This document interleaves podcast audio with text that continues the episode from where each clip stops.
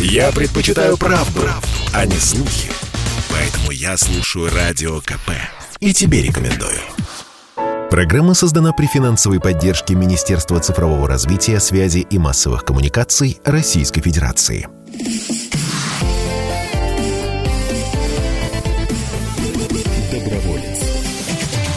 Здравствуйте, друзья. Радио «Комсомольская правда». Как обычно, по воскресеньям в это время в эфир выходит программа «Доброволец». Ее постоянно ведущий Вадим Ковалев творит добрые дела за пределами нашей студии сегодня, поэтому программу для вас проведу я, Антон Челышев. А говорить мы сегодня будем вот о чем. Региональные врачи ежегодно направляют в Москву сотни тяжелобольных детей для получения высококвалифицированной медицинской помощи. Лечение этих пациентов может длиться несколько месяцев, а может и 2-3 года. И все это время дети и сопровождающие их родители должны жить рядом с больницей. Конечно, у большинства пациентов своего жилья в Москве нет. Более того, у большинства нет и финансовой возможности самостоятельно его арендовать, аренду оплачивать. В связи с этим вопрос, который актуален уже очень давно: где жить детям из регионов, которым нужно лечиться в столице?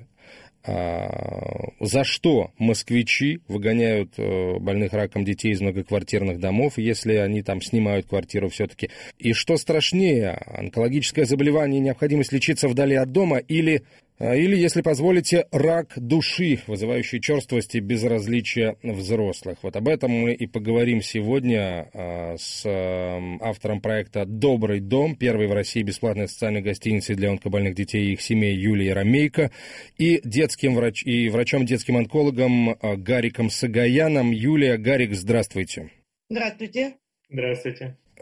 Юль, давайте начнем с вас. Я знаю, что вы буквально с детских лет с волонтерской деятельностью занимаетесь, и еще, живя на Камчатке, создали благотворительный фонд «Спаси жизнь». Вообще расскажите о том, какой путь в волонтерстве, в добровольчестве вы прошли. Это с детства было. Сначала мы с папой бездомных кормили. Я с детства запомнила... Людей, кошек, собак, пожалуйста, уточните. Или всех? Да всех. Вообще чаще, конечно, людей кормили. И папа всегда с детства говорил, что если есть булка хлеба, ее надо поделить на всех, что надо делиться и благодарить за все, что есть. Как-то так получилось. Сама тоже лежала в подростковом возрасте в больнице очень длительное время, почти полгода. Тяжелое тоже у меня заболевание было. И, в принципе, там и дети из детского дома больные были. И, наверное, все-таки оттуда все это пришло. А «Добрый дом» появился как идея, мечта. И я поняла, в чем нужно помогать. Это в 2013 году я попала с девочкой подопечной в больницу Воргачева. И уже, получается, побыла в роли мамы. Лежала с ней почти 4,5 месяца. И тогда я там поняла, что первое, с чем сталкиваются с регионов родителей тяжелобольных детей, это жилье, что жить надо где-то во время лечения, во время обследования, что лечение это очень длительное и это очень дорого, если у тебя нет родственников или знакомых. Даже если есть родственники, долгое время, как практика показывает, все равно терпеть никто не будет, потому что у всех свой ритм жизни, людям тяжело перестраиваться. И тогда-то и появилась уже мечта о том, что должен появиться дом, со всей страны для больных детей, где они смогут жить, учиться и жить, в общем, как дома, чтобы это не как система была, а именно как дома, чтобы дети хотели туда приходить, чтобы им комфортно и удобно было. Идея это здорово, но от идеи до воплощения, собственно, самый большой путь и проходится. И расскажите, с чего начинали, как идея превратилась в дом на 7000 квадратных метров, есть, насколько я знаю. Как вы так выросли, причем за не очень длительное время? Путь большой, в принципе, на самом деле, это почти 6 лет. Сначала мы снимали квартиры, и причем я сняла для камчатских детей, а камчатские уже семьи стали приводить родителей и детей из других регионов. Так появилось очень много квартир, но я понимала всегда, что это не выход, потому что жильцы, в принципе, всегда недовольны были. Всегда конфликты были с лифтом, в лифт не запускали, консьержка ругалась постоянно писали жалобы. Достаточно много лет мы молчали, не рассказывали это ни обществу как-то.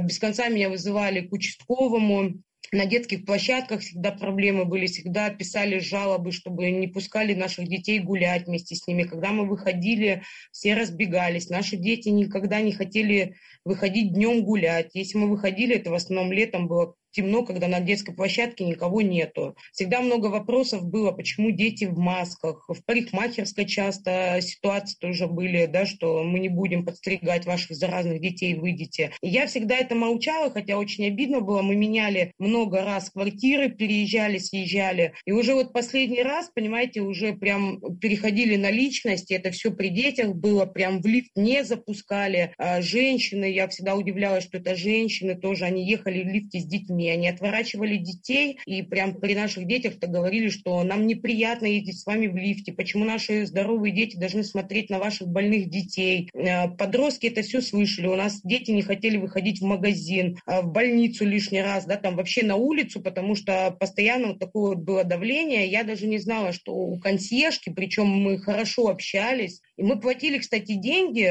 регулярно, да, тоже за обслуживание лифта, и детей не пускали в лифт. Вот, и оказывается, у нее лежала петиция, где весь практически подъезд подписал, и причем многие даже не читали, и мне объясняли, что это больные дети. Почти весь подъезд подписал.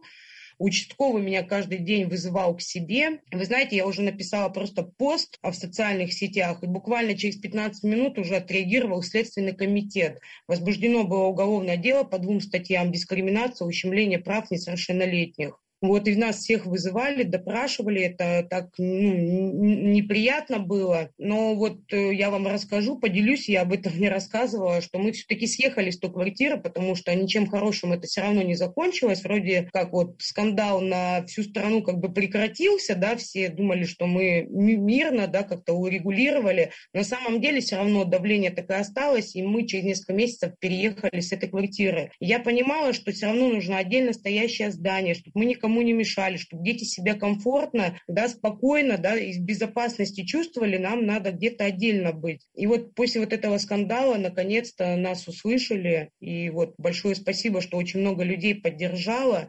Вот Анна Юрьевна Кузнецова тогда ходатайствовала, и нам наконец-то Москва, правительство выделили на... недалеко, кстати, по логистике от всех федеральных центров на Нагорной, большое здание, это 2 здания, почти 7000 квадратов и 2 гектара земли. И вот, это прям, знаете, как рождественское какое-то новогоднее чудо было, это буквально перед Новым годом, 23 декабря было, вот, и для нас это прям вообще...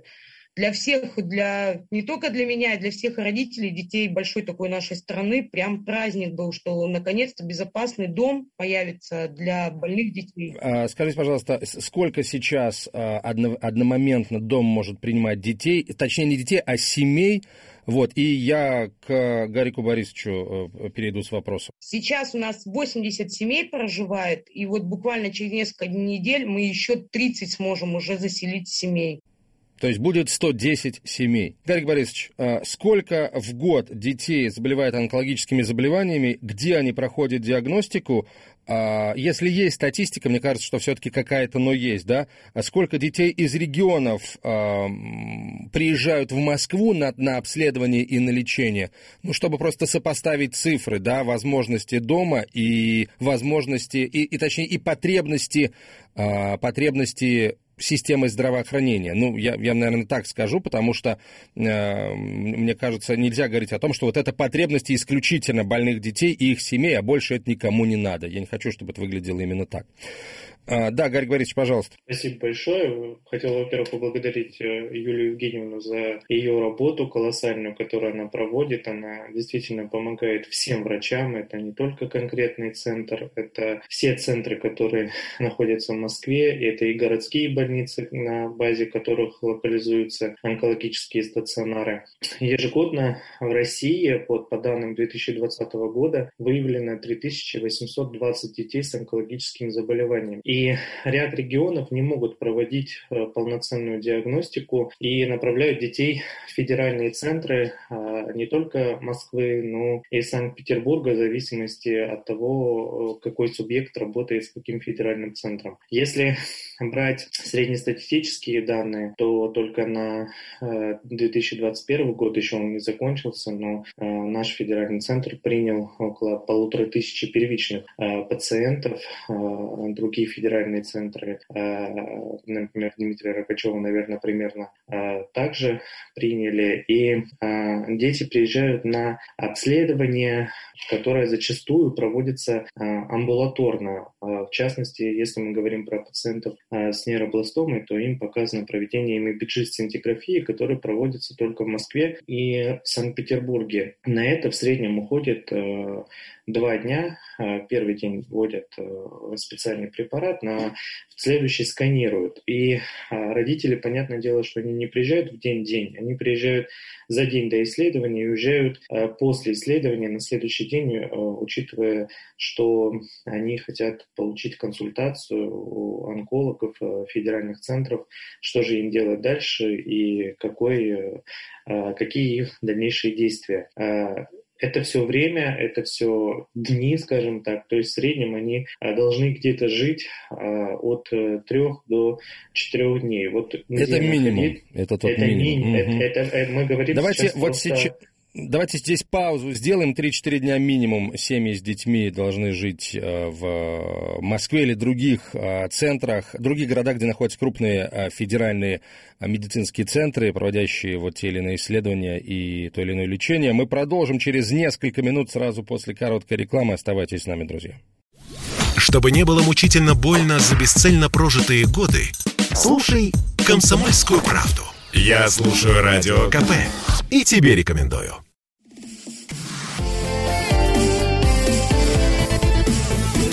Доброволец.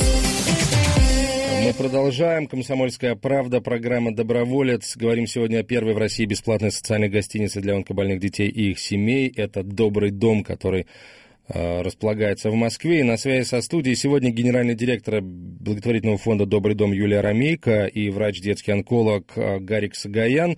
Гарик Борисович, мы остановились на цифре, согласно которой как минимум 3 или 4 дня дети должны находиться в Москве или в любом другом крупном городе, куда они приезжают за помощью. Знаете, о чем спрошу у вас? Какую роль играет домашний режим в лечении детей, в лечении, наверное, да, потому что обследование – это тоже часть лечения. А насколько это лучше для детей, если они живут не в больнице, да, не в больничной палате, а где-то в каких-то более уютных пространствах рядом с родителями? Юля начала об этом говорить, что дети, которые находились на квартирах, да, их там ущемляли соседи, обижали, но это одна сторона медали. Другая сторона медали, это касается медицины, когда дети постоянно, и родители особенно, находятся в условиях стационара, и они не выходят за пределы стационара. Они, понятное дело, выходят, да, там родители и покушать купить, и в магазин, но это не то. Им необходима социализация, им необходима реабилитация. Вот когда ребенку ставят онкологический диагноз, ведь вот именно социализация, именно реабилитация, это начинается, как бы не звучало, но это действительно начинается с первых дней лечения ребенка. И весь мир стремится к тому, чтобы онкологическая помощь была амбулаторной, то есть провели проводят высокоинтенсивную химиотерапию. Блоки в среднем идут, блок имеется в виду дни химиотерапии, длятся от 3 до 5 дней. Провели 5 дней, на 6-7 день ребенок в любом стационаре, мы говорим сейчас про развитые страны, выписываются на амбулаторную помощь. Амбулаторная помощь предполагает собой дневной стационар. В дневном стационаре дети наблюдаются, но они там не находятся. И в это время они живут дома, где они социализируются, реабилитируются. Они не чувствуют себя, если так можно сказать, больными. Они не до конца понимают, что с ними происходит. происходит, потому что они вроде бы в домашних условиях, они кушают ту домашнюю еду, да, и, естественно, мы родителей учим, как правильно готовить, чтобы это было максимально безопасно. И суть домашнего пребывания – это в первую очередь социализация, реабилитация и комфортное лечение для ребенка и родителей. Правильно ли я понимаю, что сейчас возможности системы здравоохранения, даже если это там, клиники федерального уровня, не позволяют предоставить такое вот комфортное жилье семьям с детьми, которые приезжают лечиться из других регионов? Есть ряд федеральных центров, у которых есть свой дневной стационар с местом пребывания, то есть по типу гостиницы. Это центр Дмитрия Рогачёва. Таких центров становится, не могу сказать, что прям много, но они... здравоохранение старается делать такие пансионаты для проживания на территории больницы, но это не считается стационар. Благодаря Юлии Ромейко, опять же повторюсь, на сегодняшний день мы, врачи, имеем возможность не задерживать детей в стационаре, а отпускать их и наблюдать амбулаторно в условиях дневного стационара. Юля, расскажите, пожалуйста, о том, что из себя представляет «Добрый дом» сегодня. Какие возможности есть у детей и их родителей, которые в нем живут? Вы знаете, благодаря людям, которые нам помогают, у нас практически есть все. У нас есть... дети, то есть помощь рядом, Яндекс.Такси. Наши дети подопечные, живя у нас, бесплатно добираются до медицинских учреждений. У нас есть продукты, бытовая химия. У нас работает школа, у нас непрерывное образование. У нас, кстати, в этом году даже есть 11-классник, который на золотую медаль идет. В том году было 5 выпускников. У нас дошкольное образование дети получают. У нас есть свой даже как мини-сад и огород, как бы некий образовательный такой процесс. Мы выращиваем ягоды, помидоры, огурцы, вместе это с детьми. И когда нам даже предлагают психологов или психиатров, родители часто отказываются, потому что у нас как некая такая реабилитация для них, то есть как бы у нас нету персонала, обслуживающего здания, мы с родителями делаем все вместе. Причем врачи сказали, что это очень важно, потому что родители сами трудятся, да, как во благо себе и своим детям, и у них есть возможность отвлечься, переключиться от этого, потому что все равно у кого-то дома был частный дом, да, и мама там в огороде часто была, им этого не хватает. Поэтому в этом году, в следующем году у нас даже появятся свои теплицы уже, они у нас уже есть. Вот, и действительно, как дома, мы все собираемся, как большая дружная семья, мы вместе завтракаем, ужинаем, проводим праздники, плачем, смеемся, радуемся. Кстати, демографию России поднимаем. В Добром доме уже в этом году 10-й ребенок вот-вот появится. Вот, потому что, да, вот бывает, семья жила, да, и не знали, что беда случится такая. Вот ждали 2-го или 3-го ребенка, заболел ребенок. Вот, и вместе с нами рожают, мы их встречаем с роддома, живут также с малышами у нас. Последний раз у нас ребеночек 8 месяцев жил. Вот, и, в принципе, все как дома. И вот, когда Гарик Борисович рассказывал про пансионат, это, конечно, хорошо, что на базе, да, то есть больницы он существует, но там, опять же, не хватает мест. У нас часто также проживают дети. И у нас немножко все равно отличается. У нас, понимаете, это не как система, а действительно как дома.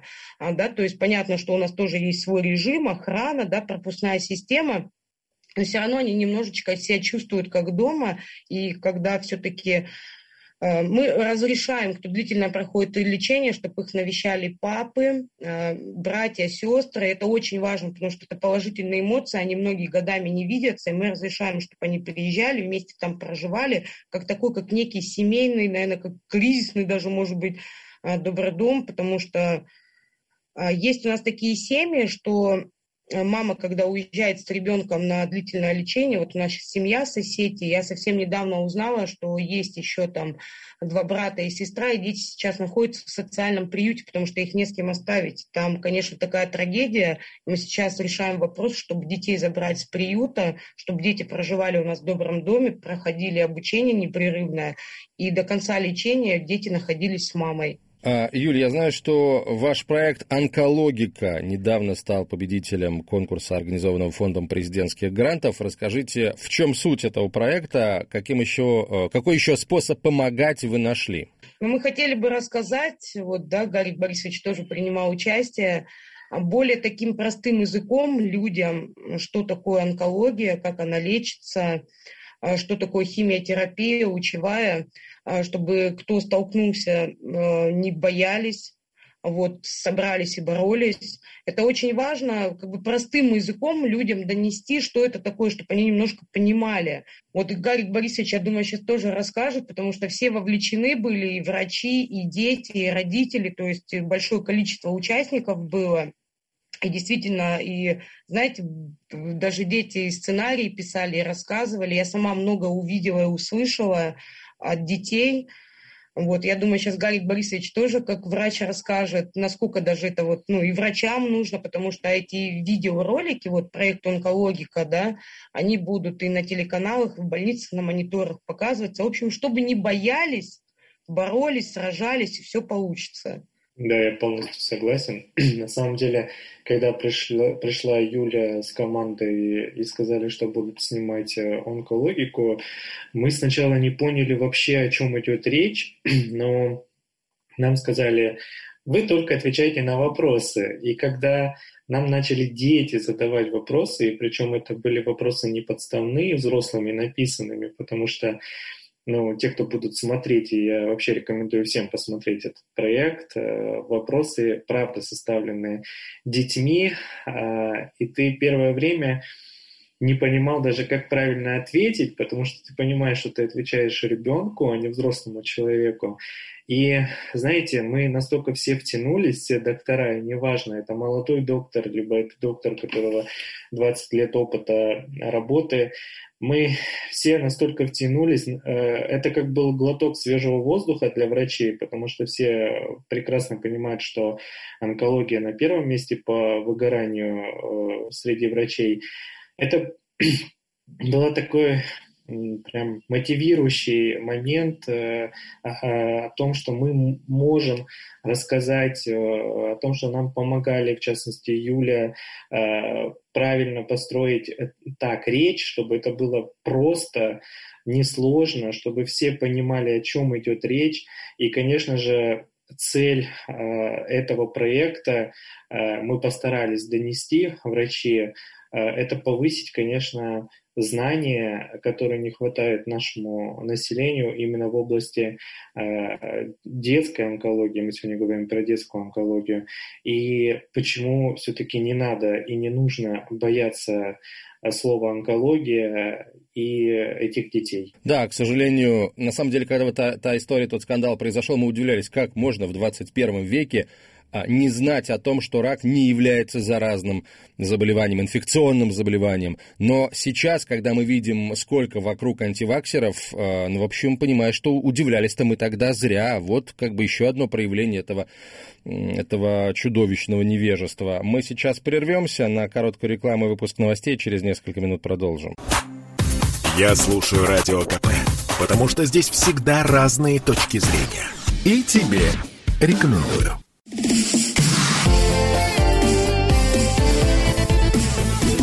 Доброволец.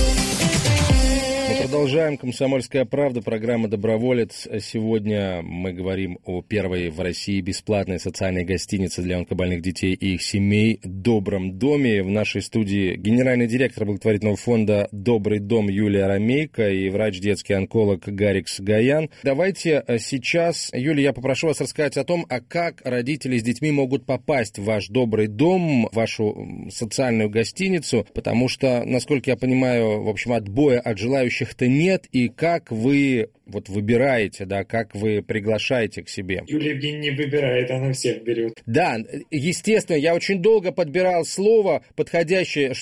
Я понимаю, что я полагаю, вы понимаете, что я имею в виду. Юлия Евгеньевна сказала, что 110 семей может принять «Добрый дом», но в Москву наверняка приезжает в разы больше семей с детьми, и всем нужна помощь. Многие из них не могут позволить себе снимать жилье в столице, и и так далее. Вот как происходит набор? Ну, с федеральными центрами обычно мы уже договариваемся, допустим, мы меняемся.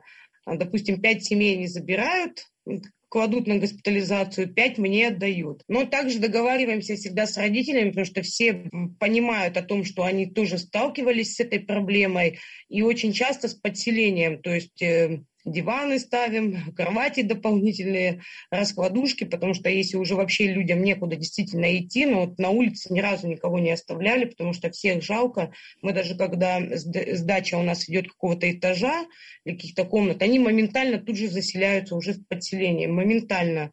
Вот, потому что действительно это очень такая актуальная помощь и действительно нужная, потому что это самое первое, с чем они сталкиваются, это действительно жилье. Вот поэтому так, в принципе, стараемся в первую очередь оказать помощь не кто на контроль едет, а кто проходит именно лечение. И стараемся на поток не ставить, а все-таки помогать как бы системно. Вот взяли семью и от начала до конца лечения будем вести ее. Потому что это очень важно, чтобы мама уже понимала, что ей есть куда идти. Вот, и когда все-таки спокойно мама, и лечение легче проходит, потому что дети всегда чувствуют, когда мама переживает, нервничает и плачет. А этого лучше не делать, чтобы ребенок не видел. Гарик Борисович, люди считают, что всю нагрузку по лечению онкобольных детей государство должно брать на себя целиком и полностью. Это касается и лечения, это касается покупки дорогостоящих лекарств, а это касается и условий проживания. А вот ваша точка зрения на это на все какая? Вы согласны с тем, что государство должно брать все на себя? Ну, знаете, это было бы идеальное государство. К сожалению, в нашем мире нет идеальных государств. Даже самые богатые системы здравоохранения, они не обеспечивают полностью тот или иной вид лечения. Ни для кого это сейчас вообще не секрет. Даже самые богатые системы здравоохранения, все понимают, о какой стране идет речь. У них страховая медицина, и если у семьи маленькая страховка и не покрывает расходы по лечению онкологического диагноза, им помогают в этом благотворительные фонды. Это тоже ни для кого не секрет. То, что происходит в нашей стране, на самом деле мы шагнули далеко вперед, и система здравоохранения, она много берет на себя, но есть ряд дорогостоящих препаратов, которые, например, по сей день не зарегистрированы в нашей стране, и, опять же, благодаря Минздраву и благотворительным фондам мы можем обеспечивать этими препаратами своих подопечных. Вот если брать вкупе в целом то, что вы озвучили, наверное, в идеале государство может обеспечить все необходимое для онкологических больных. Я говорю сейчас про детей, учитывая, что в год это не так много детей людей относительно взрослых, да, потому что взрослые болеют гораздо чаще, и их по количеству больше, это там тысячи, если тут говорим о 4000, то у взрослых это доходит и до 50 и более. Опять, сейчас вот тут вот подрежете.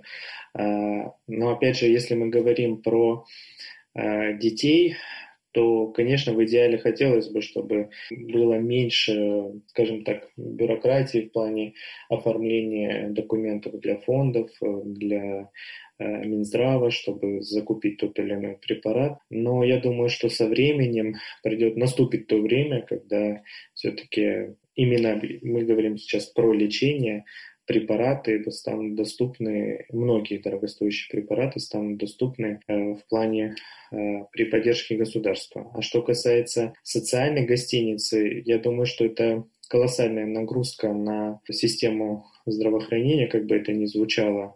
Я думаю, что было бы разумнее, наверное, поддерживать такие проекты, как у Юлии Евгеньевны, которые действительно показали свою эффективность и значимость в наше время. Гарик, а что может или должно сделать государство или там те же некоммерческие организации для того, чтобы люди, ну, как минимум, не отворачивались от онкобольных детей, не отказывали им вот в том, в чем они отказывали в рамках того самого скандала, который с Юлией Евгеньевной произошел, а как максимум осознанно помогали? Знаете, мы часто, доктора, сидим в ординаторской, говорим, почему люди так себя повели. Знаете, если нас, если можно так сказать, такую фразу, кинуть в другую отрасль, мы же тоже там много чего не понимаем. Мы не понимаем, потому что мы не сталкиваемся с этим. Нам никто об этом не говорит. Мы часто слышим про другие заболевания. По телевидению есть разнообразные передачи телемедицинские. Говорят, в принципе, об одном и том же, но по-разному. И люди осведомлены, допустим, о гипертензии, о сахарном диабете. Но про онкологию боятся говорить. Даже на телевидении боятся же об этом говорить, и это факт. Потому что онкология у людей сложилось мнение, это было так действительно 10-20 лет назад, когда ставили онкологический диагноз, все понимали, что человеку осталось недолго. Но поменялась тенденция на сегодняшний день, все-таки, если мы говорим про детскую онкологию, выживаемость составляет, если брать всю популяцию, более 80%, это на самом деле колоссальный рывок вперед. И мы благодаря таким проектам «Онкологика» начинаем говорить о детской онкологии, почему это не страшно, что делать, если вы заболели, куда идти, куда обращаться. То есть нет информационной нагрузки на население в этой категории. Наверное, это все-таки связано с тем, что это, как бы это ни звучало, у нас все любят слушать про розовых слоненков, про зайчиков и кроликов, но о таких серьезных вещах, чем больше мы будем говорить, поверьте, тем больше люди начнут осознавать, что это не так страшно, что этим детям и взрослым нужна помощь, и тем больше они даже не только Юлии Евгеньевне будут помогать с «Добрым домом», но и другим благотворительным фондам. Юлия, вы автор действительно уникального проекта. Создали благотворительную организацию, которая аналогов России, как кажется, не имеет. И по большому счету вы были первопроходцем. Да? Это задача не из легких. Колоссальная работа была проделана по созданию социальной гостиницы. А какие у вас планы по ее развитию на ближайшее будущее или на отдаленное будущее? И какая помощь вам требуется сейчас и потребуется, опять же, какое-то время? Сейчас наша задача, мы подключили уже юристов, чтобы включили благотворительным фондом АКВЭД, это гостиничное, как бизнес или как его можно, в общем, по гостинице получается. Вид деятельности, потому что сейчас, на данный момент, у нас нету статуса. Мы просто благотворительный фонд, и название просто «Добрый дом», социальная гостиница. А куда ни кинься, то есть у нас нету статуса, а мы должны стать как неким социальным центром для помощи детям и их семьям с онкозаболеваниями.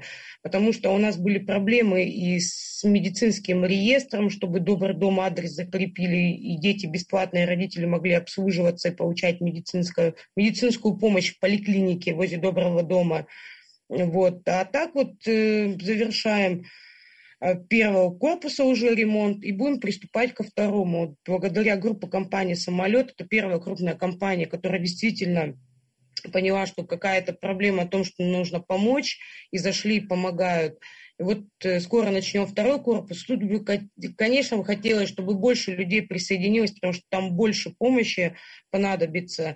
И у меня такая мечта о том, что тут уже, понимаете, вся Россия должна помочь, потому что это наши общие дети, дети со всей страны, со всех субъектов.